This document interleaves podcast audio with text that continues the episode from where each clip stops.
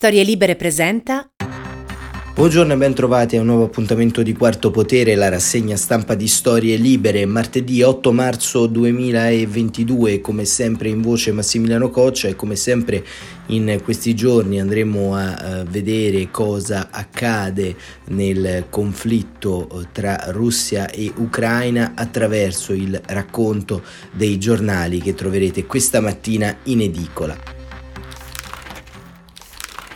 e in edicola eh, stamane non troverete il quotidiano eh, La Repubblica eh, perché la redazione ha dichiarato appunto una giornata di sciopero, la prima eh, forse di una lunga serie. E il comunicato della redazione recita martedì 8 marzo Repubblica non sarà in edicola, il SIDO non verrà aggiornato per 24 ore fino alle 19 di martedì la redazione compatta è stata costretta a proclamare lo sciopero dopo la decisione del gruppo Gedi di vendere lo storico settimanale L'Espresso, decisione che il gruppo non ha esitato a formalizzare proprio mentre l'Europa è sconvolta per la guerra in Ucraina e mentre i nostri inviati sono incessantemente impegnati a raccontare quanto avviene su quei fronti. La cessione dell'Espresso, che fino a 48 ore prima era stata negata, è un atto grave che mette repentaglio il futuro di tutto il gruppo Gedi. Cedere la testata capostipite di Repubblica e patrimonio del giornalismo italiano segnala una grave mancanza di fiducia sullo sviluppo a lungo termine. I giornalisti di Repubblica hanno intrapreso con impegno e massimo sforzo la riconversione della nostra offerta informativa verso le sfide del digitale. Di contro, la proprietà conferma una strategia di riorganizzazione basata prevalentemente su tagli, ridimensionamento, cessioni di testate, accorpamenti di rami d'azienda e uscite incentivate del personale. Oggi pagano i colleghi dell'Espresso, a cui va la solidarietà di Repubblica e l'impegno al massimo sostegno, una deriva che non può essere ulteriormente accettata in silenzio. Per questo l'Assemblea proclama lo sciopero e affida al CDR un pacchetto di altri tre giorni di astensione e gli conferisce il mandato di chiedere all'azienda impegni vincolanti e chiari su investimenti e perimetro aziendale e così insomma recita il comunicato del eh, CDR della Repubblica. Eh, ovviamente questa situazione è situazione che investe da molto tempo un po' tutta l'editoria, quindi diciamo anche questo è, è quarto potere, anche queste sono le defezioni di trasmissione di eh, quarto potere, insomma, del quarto potere, del potere della stampa che diventa sempre più debole. Ma andando a vedere cosa invece ci riservano le prime pagine, troviamo il Corriere della Sera che eh, titola Putin, Italia paese ostile e la stampa Donna Ucraina con un editoriale della vice direttrice eh, del quotidiano torinese Annalisa Cuzzocrea che scrive dedicato a loro. E oggi è la giornata internazionale della donna. E questa donna ucraina in prima pagina del quotidiano torinese eh, è un po' l'incarnazione di tutti quanti quei eh, diritti negati in tempo di guerra. Libero L'Europa si squaglia, Ucraina stai serena e mette appunto le foto dei eh, Draghi, Orban, Kaczynski e Ursula von der Leyen. E il fatto quotidiano piccoli passi di dialogo tra le bombe e le tombe la verità piombati nell'economia di guerra e il messaggero punta l'indice sul mancato rispetto dei eh, corridoi umanitari e titola Corridoi disumani, il resto del carrino la lista nera di Putin, riferendosi appunto alla eh, lista che il Cremlino ha stipulato nei confronti praticamente di tutti i paesi del globo tranne qualche eccezione, ovvero coloro che hanno votato la risoluzione nel Consiglio di sicurezza dell'ONU e il Sole 24 ore petrolio e gas vicini al record storico, corsa d'oro, dollaro e franco svizzero e questo diciamo sono le conseguenze macroeconomiche di questa guerra che stiamo vedendo e iniziando anche a pagare, il pieno di benzina ormai supera addirittura i 2 euro al litro. Il riformista ho fatto tante guerre, ma questa è peggio di una guerra, così apre il generale Angioni, intervista a pagina 2 del quotidiano diretto da Piero Sansonetti, il mattino Ucraina, gli Stati Uniti sfidano Putin, il manifesto effetti collaterali con la foto di una vittima riversa a terra in una strada su un ponte di Kharkiv e domani la Cina media per fermare la guerra, l'Occidente costretto a fidarsi di Xi e il dubbio Putin detta le condizioni. Il foglio meno fiori nei nostri cannoni e avvenire guerra pazzia da fermare. E questo insomma è quanto titolano i quotidiani che diciamo oltre le cronache cercano anche un po' di andare, così come il Corriere della Sera con Paolo Mieli, all'interno un po' del dibattito, un dibattito che anche noi abbiamo eh, un po' stimolato in questi giorni rispetto alla scelta o meno eh, di essere parte integrante del conflitto, di questo conflitto che anche se non ci vede in guerra, come ha dichiarato il ministro Luigi Di Maio, ci vede comunque protagonisti di un impegno un impegno come giusto che sia internazionale. E Paolo Mieli però si sofferma sostanzialmente sul tema del pacifista cinico e scrive sabato scorso Volodymyr Zelensky si è collegato via Zoom con 300 parlamentari americani. Li voleva convincere a premere perché il loro governo autorizzi l'istituzione di una no-fly zone per proteggere l'Ucraina dai terroristi russi o in subordine consenta che siano inviati a Kiev aerei in modo che quei martoriati si possano difendere da soli. Eventualmente anche altri strumenti utili a contrastare l'offensiva putiniana che viene dal cielo. Se anche questa soluzione è possibile, ha detto verso la fine del suo intervento, quasi sopraffatto dall'emozione, allora significa che anche voi volete che ci uccidano lentamente. Zelensky dice lentamente, quell'avverbio ci è rimasto impresso mostra Zelensky di non conoscere quel che sostengono non soltanto i suoi numerosi supporter occidentali, ma anche personalità che persino qui in Italia si battono dicono di battersi per por fine alle ostilità altro che lentamente, anzi il più velocemente possibile, con il sottinteso che il sacrificio degli ucraini, se ha da essere, sia rapido. Secondo questa teoria che potremmo definire super realista, è inutile aiutare gli ucraini ad allungare la loro lotta di qualche settimana in vista di una resa scontata. Se si ritiene che abbiano buone probabilità di farcela nel breve o nel lungo periodo, ha un senso inviare loro armi, altrimenti armare i civili o non male addestrarli serve solo a prolungare l'agonia del paese. Peggio, a moltiplicare la carne carneficina, così da usare quel popolo martoriato come carne da macello. Il tutto per i giochi di guerra dei grandi. Ovviamente ogni parola o espressione che abbiamo riportato tra virgolette è stata pronunciata e talvolta messa per iscritto. Se proviamo ad applicare retroattivamente questo teorema, scopriremo la dannosità di atti che fino ad oggi avevano tutti considerato positivamente. Forse, seguendo il filo del discorso di cui si è detto poc'anzi, l'aiuto che fu offerto ai repubblicani ai tempi della guerra civile spagnola ebbe l'effetto di moltiplicare le carneficine, in particolare dopo la fine della battaglia dell'Ebro, il novembre del 38, quando le chance di vittoria dell'armata antifranchista erano prossime allo zero.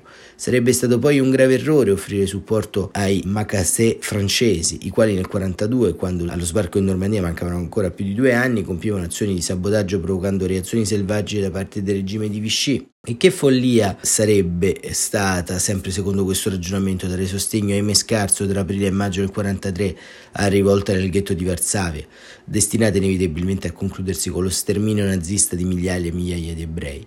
Che pazzia poi, nel secondo dopoguerra, assistere ai movimenti di resistenza ai colpi di Stato in Brasile, Indonesia, Cile Argentina. C'era qualche possibilità di farcela contro Umberto dal Cantar Castello Branco, ai Mohamed Suarto, Augusto Pinochet o Georges Raphael Videla? Poche. Erano tutti ben addestrati i giovani ribelli, destinatari di aiuti provenienti da paesi o comunità politiche che simpatizzavano per la loro causa? No. La loro azione armata sortì l'effetto di attenuare gli eccidi dei despoti sopraffattori? Mai, anzi, fu il contrario. Identico discorso può essere esteso ad ogni evidenza anche alle battaglie come quella vietnamita o quella sudafricana che, solo dopo anni e anni, si sono rivelate vincenti. Nel mondo variegato delle lotte di liberazione nessuno ha mai conosciuto in partenza l'esito di quelle guerriglie. Chi avrebbe scommesso che gli afghani nell'arco di appena 40 anni avrebbero sconfitto prima l'impero sovietico e poi quello statunitense? Va detto in conclusione che c'è qualcosa di cinico, di immorale, financo di irritante nel doversi sentire riproporre, e non è la prima volta purtroppo, ragionamenti del genere, quando si assiste a una così evidente riedizione di quel che accadde alla fine degli anni 30. darsi l'obiettivo di non aiutare i suddeti di oggi nel dichiarato tentativo di risparmiare loro una carneficina anche di sinistro. Tanto più che, quando verrà il tempo della tregua, un conto sarà ad ogni evidenza il poter intavolare una contrattazione tra i carnefici di Putin e un popolo che può ancora disporre di forze combattenti, altra cosa sarebbe giungere a un negoziato che veda gli ucraini distrutti, con le spalle al muro, in balia dei loro aguzzini. Chi persegue quest'ultimo obiettivo, anche se pubblicamente nobilita tutto ciò che chiama trattativa, in realtà intende resa, resa totale, che al cospetto di una così evidente sopraffazione porterebbe una pace solo apparente. E tutti noi ben conosciamo la lezione tramandataci dalla storia, i popoli che hanno subito un martirio prima o poi si vendicano, di chi li ha seviziati ovviamente ma anche di chi, pur in nome della non violenza e della fratellanza universale, ha reso possibile quel supplizio o non ha mosso un dito per impedirlo. Così Paolo Mieli sul suo editoriale sul Corriere della Sera non solo punta il dito, ma eh, cerca anche un po' di fare eh, una sorta di riassunto della situazione, insomma, di quello che sta accadendo, perché eh, sostanzialmente c'è la grande idea che non esiste un sentimento non tanto antibellico, ma esiste generalmente un sentimento anti-occidentale. E questo diciamo lo ha raccontato tra le righe eh, Paolo Mieli eh, riproponendo questi virgolettati di tante dichiarazioni eh, folli che eh, abbiamo visto in questi giorni alternanzi sulla stampa. Ma c'è appunto poi il vero tema, eh, che è quello che accade in Russia e ce lo racconta la scrittrice Giulia Chissina. Anche i bambini in galera, così torna l'epoca di Stalin. All'inizio non ci credeva nessuno, il Covid poi la guerra, ma non sarà per caso l'inizio della terza guerra mondiale, scrive eh, appunto Chissina. Poco più di una settimana fa sono stata svegliata di notte dal telefono, stavano bombardando Kiev, la mia città. Un paio di settimane prima l'avvertimento, ci sono truppe al confine, Putin sta per prendere il controllo dell'Ucraina. Che assurdità, perché era da un pezzo che in Russia montavano la propaganda. Mi era capitato diverse volte di vedere su internet le mastodontiche parate militari di Mosca, scene che sembravano tratte da qualche folle blockbuster streampunk. Ho lasciato da tempo Kiev, in seguito ho vissuto a Mosca e stanca dell'allora sovietica follia di essere convocata senza motivo dal KGB, ho lasciato il mio paese d'origine, che si chiamava Unione Sovietica. Quel paese è scomparso da tempo, ma la sua ombra incombe ancora sull'Europa. Aveva i suoi pro e i suoi contro, era un paese socialista, comunista, i ritratti di Lenin e Marx facevano bella mostra di sé sulle pareti di tutti gli uffici pubblici. Marx si studiava a scuola, è solo adesso che è diventato un dio per hipster oziosi, fannuloni benestanti e tutti coloro che non hanno vissuto l'epoca del socialismo reale. Comunque, come ho detto, c'erano anche dei pro, era un paradiso per i bambini, avevi tre mesi di vacanza, alloggi economici e servizi pubblici, assistenza sanitaria gratuita e tantissimi altri vantaggi. Ma la cosa più importante era che tutti i numerosi popoli di questo vasto impero parlavano la stessa lingua, il russo, la mia lingua madre. Era davvero un bel vantaggio e anche in Ucraina, dove sono cresciuto nella parte orientale, il russo era la lingua principale. Quando sono tornata in Ucraina molti anni dopo, ormai nessuno leggeva più Marx o Dostoevsky.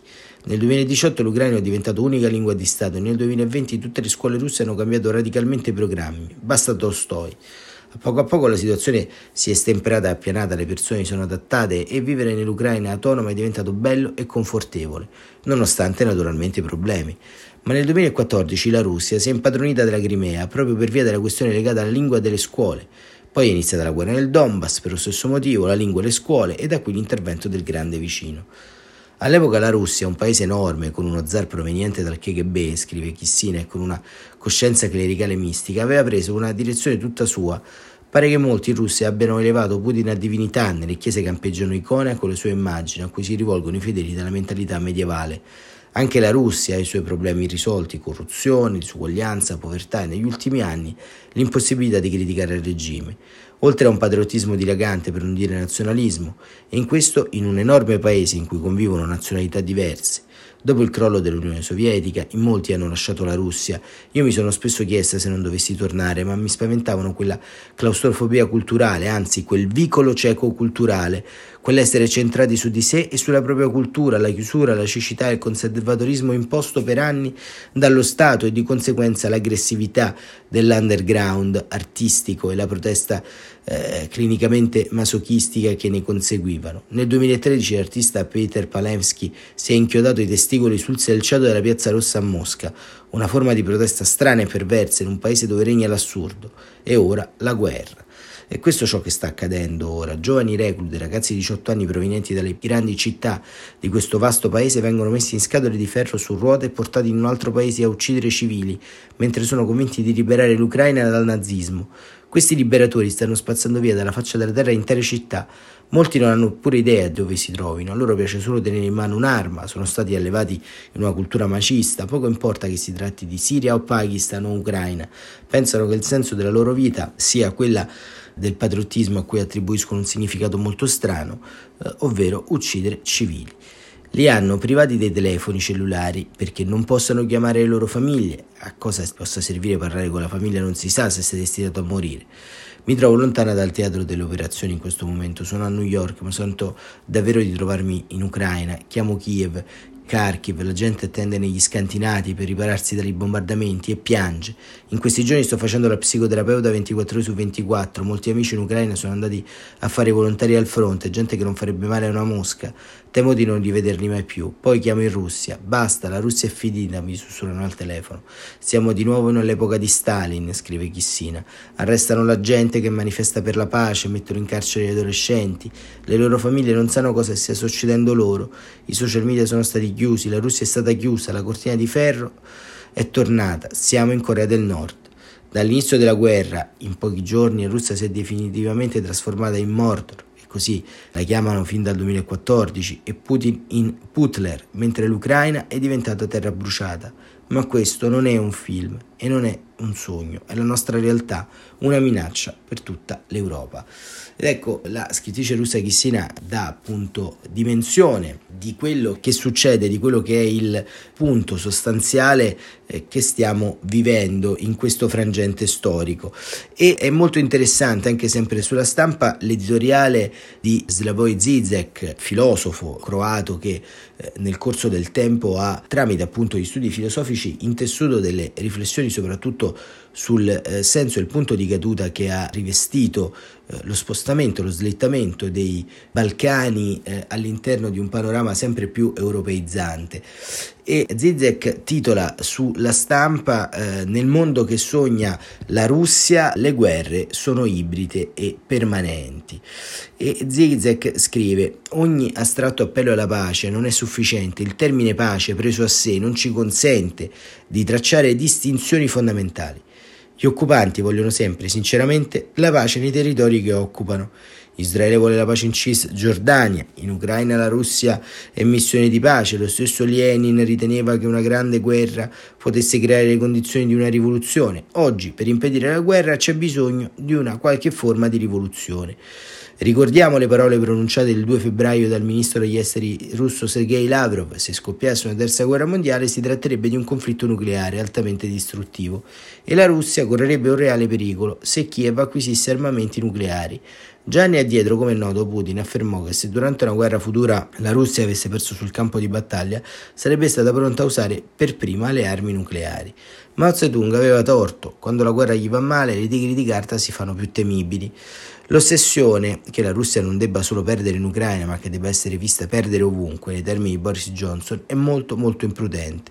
Le parole hanno un peso, aumentano la tensione, i capi politici in pericolo sono disposti a prendere ogni rischio pur di salvare la faccia. Prima dell'attacco russo, Zelensky aveva ragione a mettere in guardia gli Stati Uniti dal ripetuto continuo che la guerra fosse imminente. Sapeva che era vero, ma sapeva anche che ripeterlo poteva essere una profezia che si autoavvera. Dov'è oggi la saggezza dimostrata da Kennedy e Khrushchev all'epoca della crisi cubana?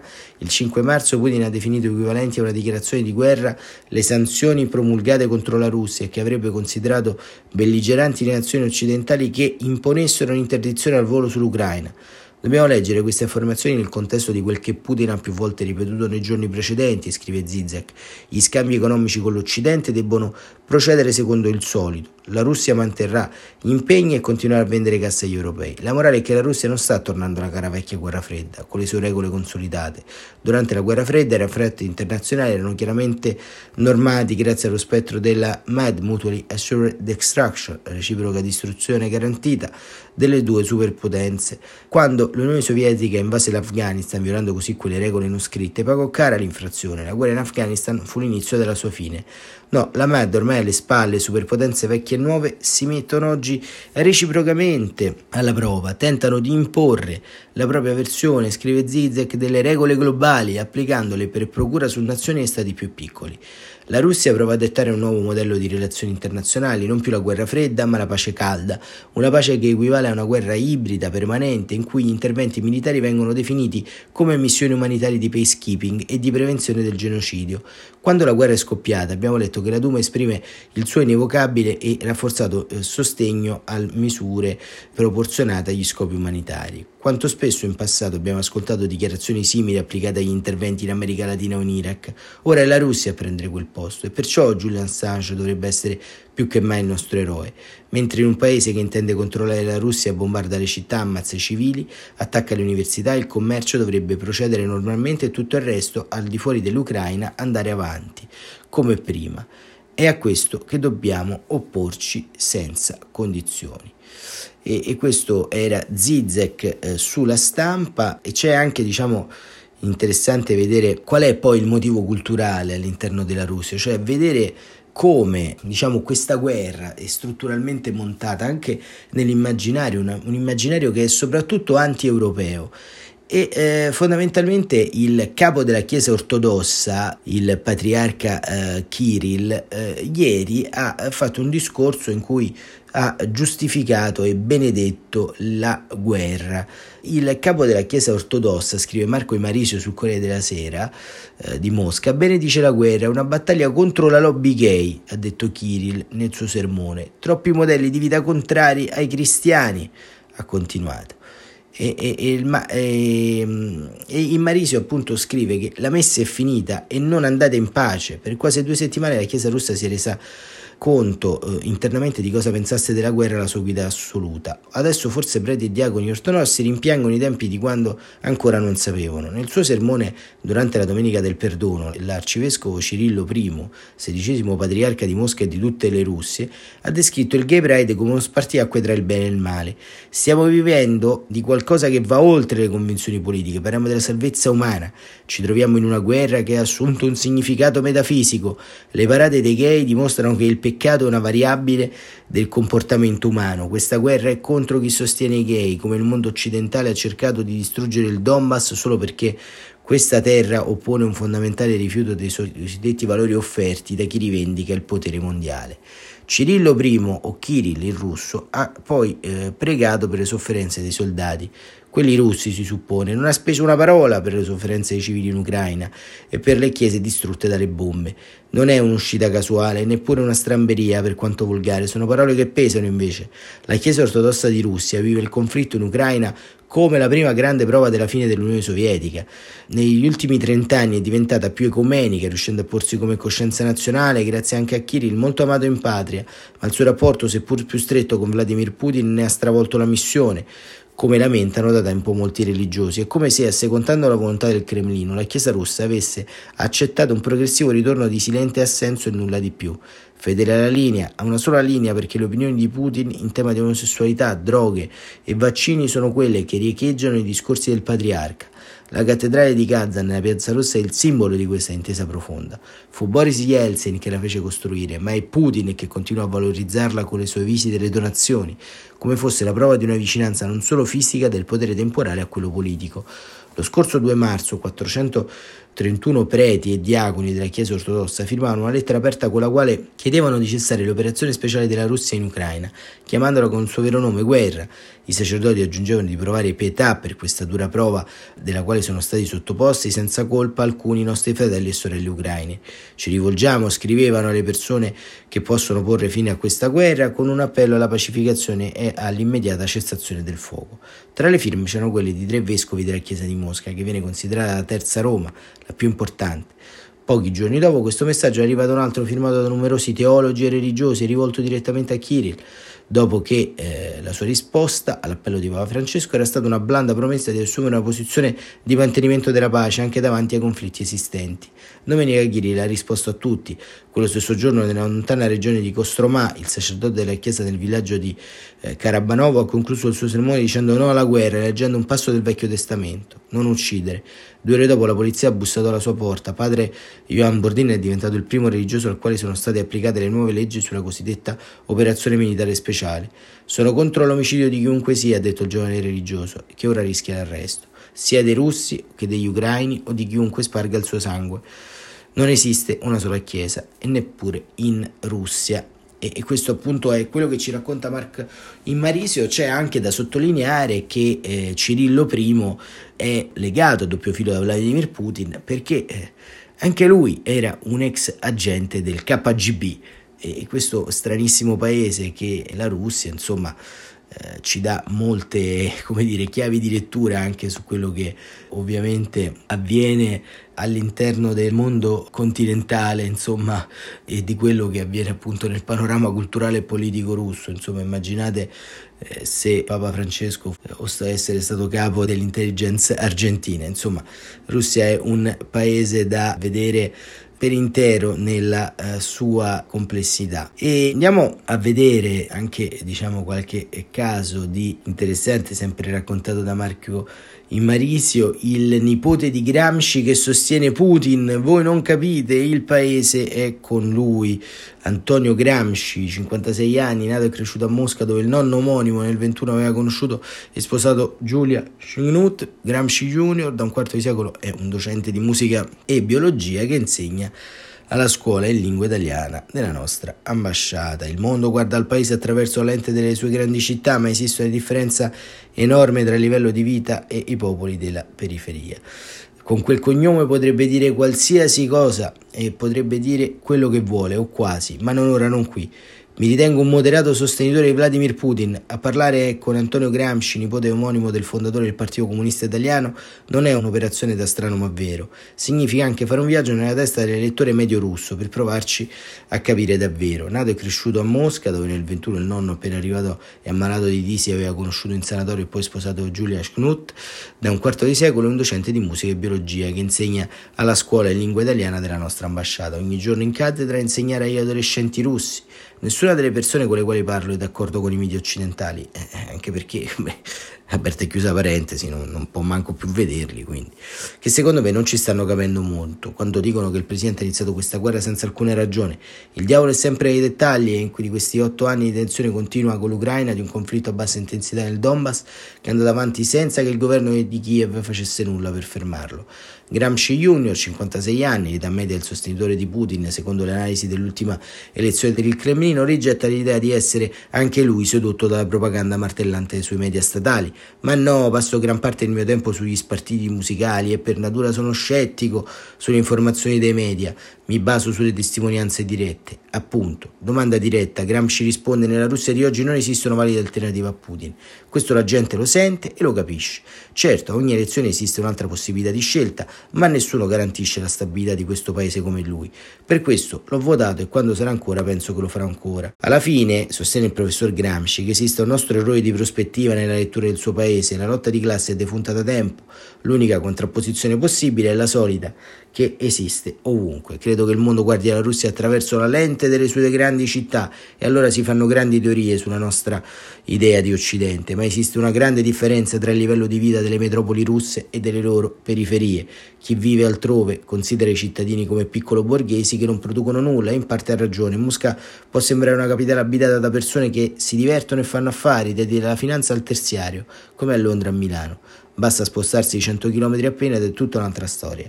La Russia profonda è tutt'altro che omologata all'Occidente e quindi non ne ha tutto questo desiderio. L'isolamento fa più paura agli occidentali, i giovani russi abituati a viaggiare. Gli altri, come quelli come me che sono cresciuti in un'epoca sovietica, sono già immunizzati. E diciamo il nipote di Gramsci eh, ci conferma che eh, in fin dei conti è meglio non avere parenti. Ma chiudiamo questa rassegna stampa con un po' di prospettiva perché ovviamente nel corso eh, di eh, questa giornata eh, si cercheranno di svolgere ancora altri sforzi negoziali che come abbiamo visto sono fermi al palo, di fatto la situazione è congelata e in qualche modo pietrificata ancora alla giornata di ieri, nessun passo avanti e, e si eh, teme insomma che ancora una volta oggi sia interrotta la eh, tregua che in verità non è mai iniziata ancora una volta per permettere le evacuazioni. Staremo a vedere. Quarto potere come sempre torna domani mattina alle 7.45. Grazie davvero per essere stati con noi e a presto risentirci.